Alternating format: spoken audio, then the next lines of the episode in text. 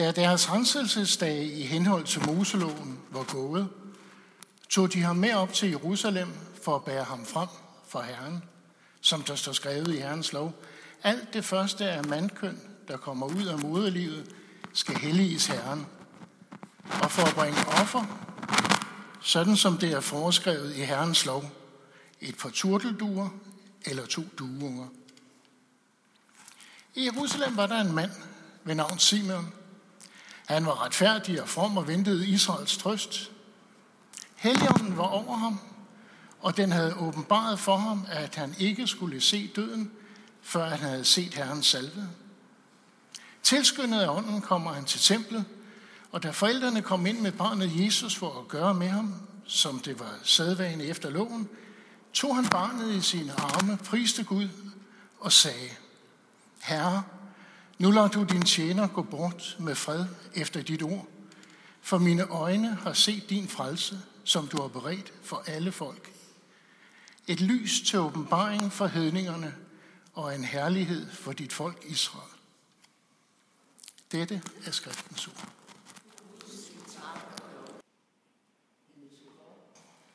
Tak, at lyset skinner i mørket, og mørket ikke får bugt med det. Amen.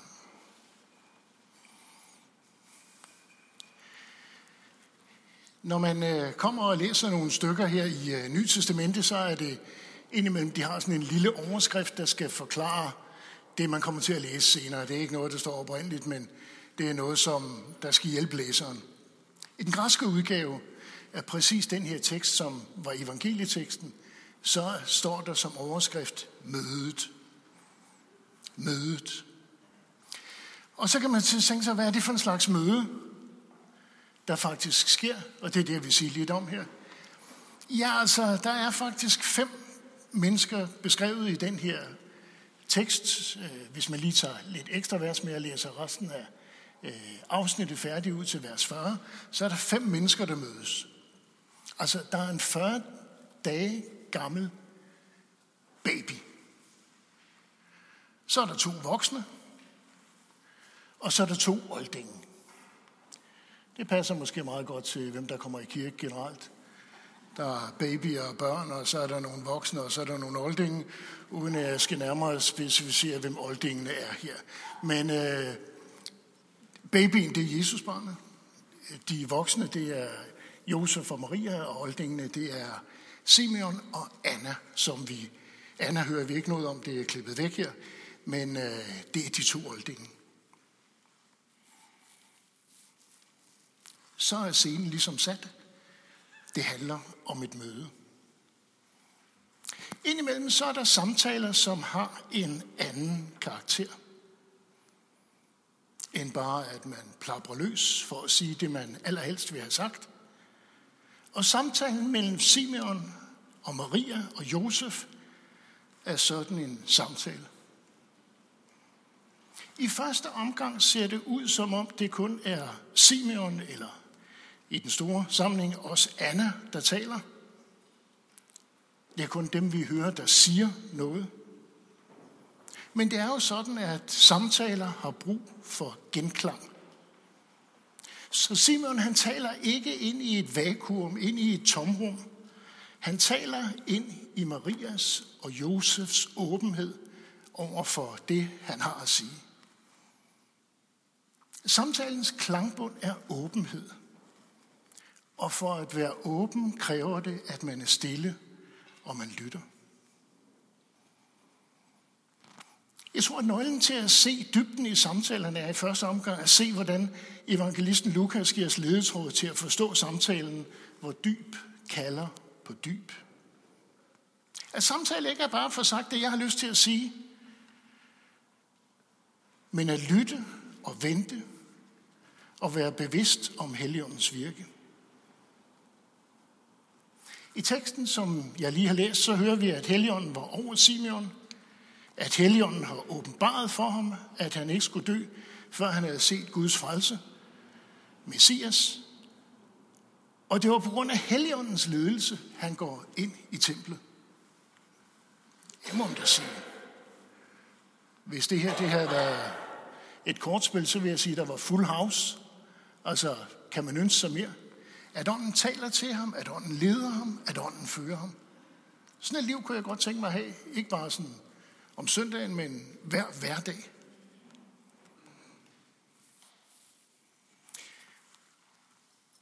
Set i et lidt større perspektiv, så er det jo ikke bare den gamle oldingen her, der har haft besøg af engle. Inden at Jesus bliver født, hører vi, at øh, Maria får besøg af en engel, og Helligånden skal komme over hende, og Guds kraft skal fylde hende. Og barnet, hun føder, skal kaldes helligt Guds søn. Og i Matthæus fortæller os, at Helligånden tre gange i forbindelse med Jesu fødsel og tiden derefter taler til Josef. Først og fremmest om at tage Maria til hustru, om at flytte til Ægypten, og da Herodes er død, som vil slå alle små børn ihjel, så tager tilbage til Israel, og han får at vide, at han skal til Galilea, og han bosætter sig så i Nazareth. En utrolig sammensat samtale. En utrolig åbenhed og lydhørhed over for det, ånden har at sige. Et liv med klangbund, så der er tid til og indsigt til at lytte ind til det Gud, han har at sige. Helligånden bare det intet menneske kan forklare Guds frelse for alle folk. Og Gud han taler ikke ind i et vakuum, men ind i en åbenhed hos både Simeon, hos Maria og hos Josef. Hvad er det så, der sker? Jeg tror, at Simeon er kirkehistoriens første kristne. Altså, dem, som der kalder sig kristne, det er dem, som der har fået Jesu navn, Kristus, nævnt over sig. Så jeg tror faktisk, at Simon han er den første kristne, der overhovedet er i Nytestamentet. Lidt fascinerende, ikke? Og det kan jeg godt se. Det synes I alle sammen var gådefuldt og mystisk. Jeg synes, det er helt fantastisk. Og i det øjeblik, forældrene træder ind i templet for at bringe det offer, som Moseloven foreskrev, så taler han ikke bare til Maria og Josef, men han taler til alle på hele kloden, til alle tider, til dem, der vil lytte. Herre, nu lader du din tjener gå bort med fred efter dit ord, for mine øjne har set din frelse, som du har beredt for alles folkeslag. Et lys til åbenbaring for hedningerne, og en herlighed for dit folk Israel. Fuldstændig fantastisk banebrydende, nytænkning, epokegørende. Aldrig er sådan noget sket før. Simon er den første kristne. Jeg vil stramme det så meget andet og så sige, han var ikke den, bare den første kristne, han var den første kristne profet. Ja, har han ligesom noget, han kan sætte på sin på sit CV. Og han var ikke bare den første kristne øh, profet, han var den første kristne teolog. Er det ikke spændende? En teolog, det er en, der siger noget om Gud. Sådan så det er til at forstå.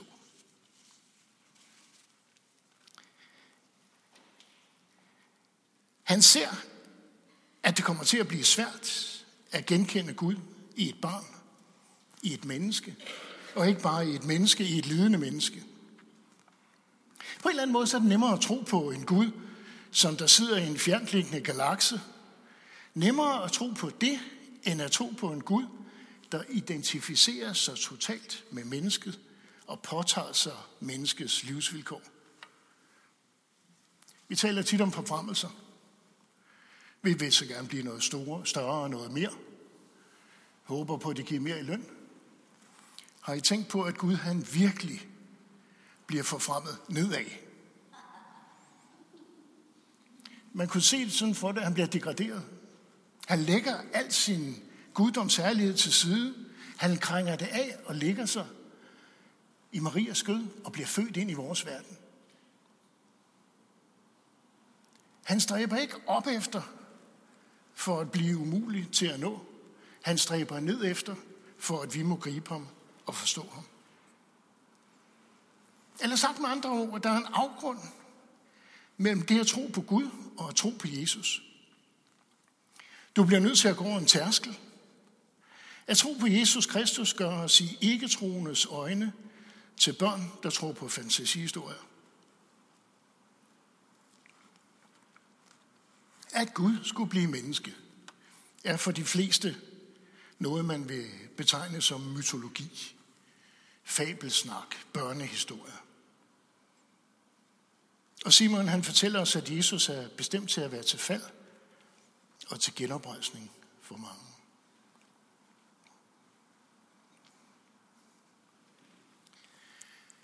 Samtalen mellem Simeon og Maria og Josef lærer os noget om, at vi er i stand til at føre en samtale, en dialog på et dybt niveau.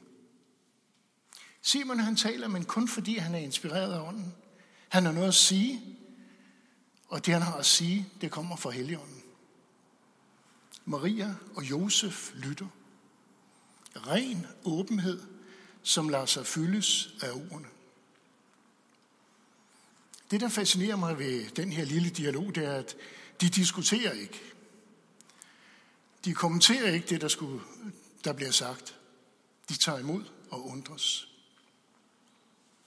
Hverken Maria eller Josef tænker, det er en tal mig, der burde tale, fordi Helligånden har vist mig mest. Simeon, Maria og Josef gør nemlig det, de alle tre skal gøre i den her givende situation. De taler og tager til hjerte og lytter. Jeg starter med at sige, at øh, den her, det her tekstafsnit i den græske bibel, det står som med en overskrift, der hedder mødet. Gudstjenesten er faktisk også sådan et møde. I dag bliver Guds søn betroet til dig. I dag bliver Guds søn betroet til dig og til mig, ligesom han blev betroet til Maria og Josef. Gud betror sig og udleverer sig i den mest sårbare form i skikkelse af et barn.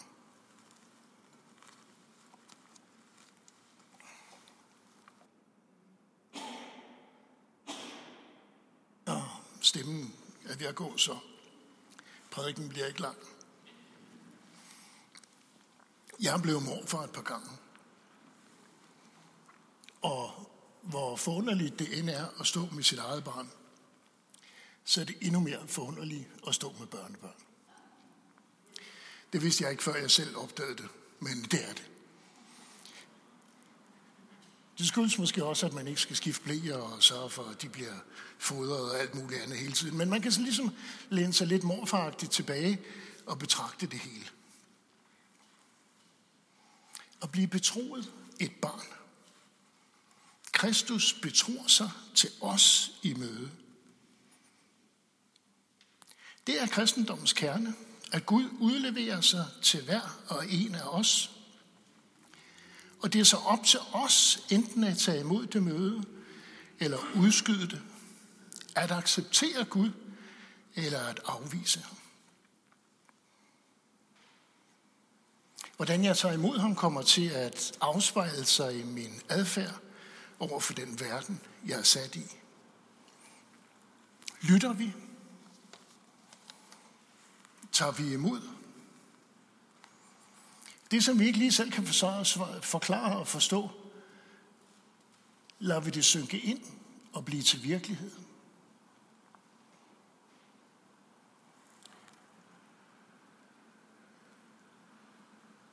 Han, som der ønsker at hjælpe alle, bliver ved sin fødsel og inkarnation hjælpeløs. Prisgivet dig og mig. Gyldenmis minder os om et kæmpe opgave, som Gud han vil dele med os. I gudstjenesten i dag, så slutter vi med at synge Kristus og verdens lys, han og ingen anden. Hvordan skal vi møde ham og den verden, vi er sat i?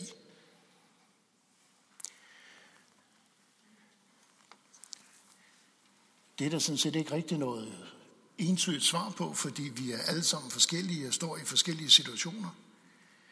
Men Gud han kalder os til at tage alvorligt, at han vil møde den verden, han har sat os i. Og til dem, dem han vil bruge til at møde verden, det er dig og mig. Ikke som et tungt ansvar, ikke som en byrde, men som en gave og som en opgave. Køndelmisse fejrer vi, og lige om lidt så vil vi lave en lille lysposition, og mere om det lidt senere. Men køndelmisse fejrer vi, fordi at lyset er kommet til verden. Har du prøvet at være på et mørkt sted? Har du prøvet at være på et sted, hvor der ikke er noget elektrisk lys? Har du prøvet at være på et sted, hvor der faktisk ikke er noget genskin fra byer? Ja, det er sindssygt svært at finde i dag, fordi øh, hele nattehimlen er fyldt af lys fra byer. Vi har et ødeskur i Sverige, som ligger ude i skoven. Og indimellem så har jeg stillet mig ud bare og tændt en tændstik midt om natten.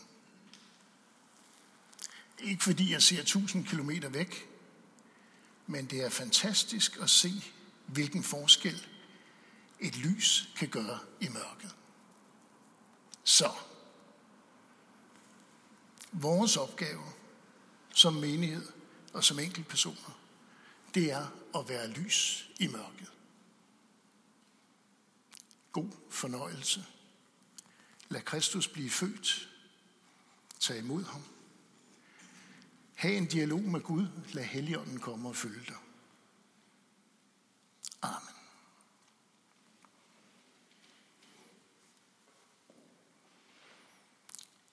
Ære være faderen og sønnen og helligånden, som i begyndelsen, så nu og altid og i al evighed. Amen. Så er det lige, vi skal hilse hinanden med den apostolske velsignelse, så kig lige på naboen. Du måske endda rejse dig op, det tror jeg det er bedst, når man hilser på folk. Hvor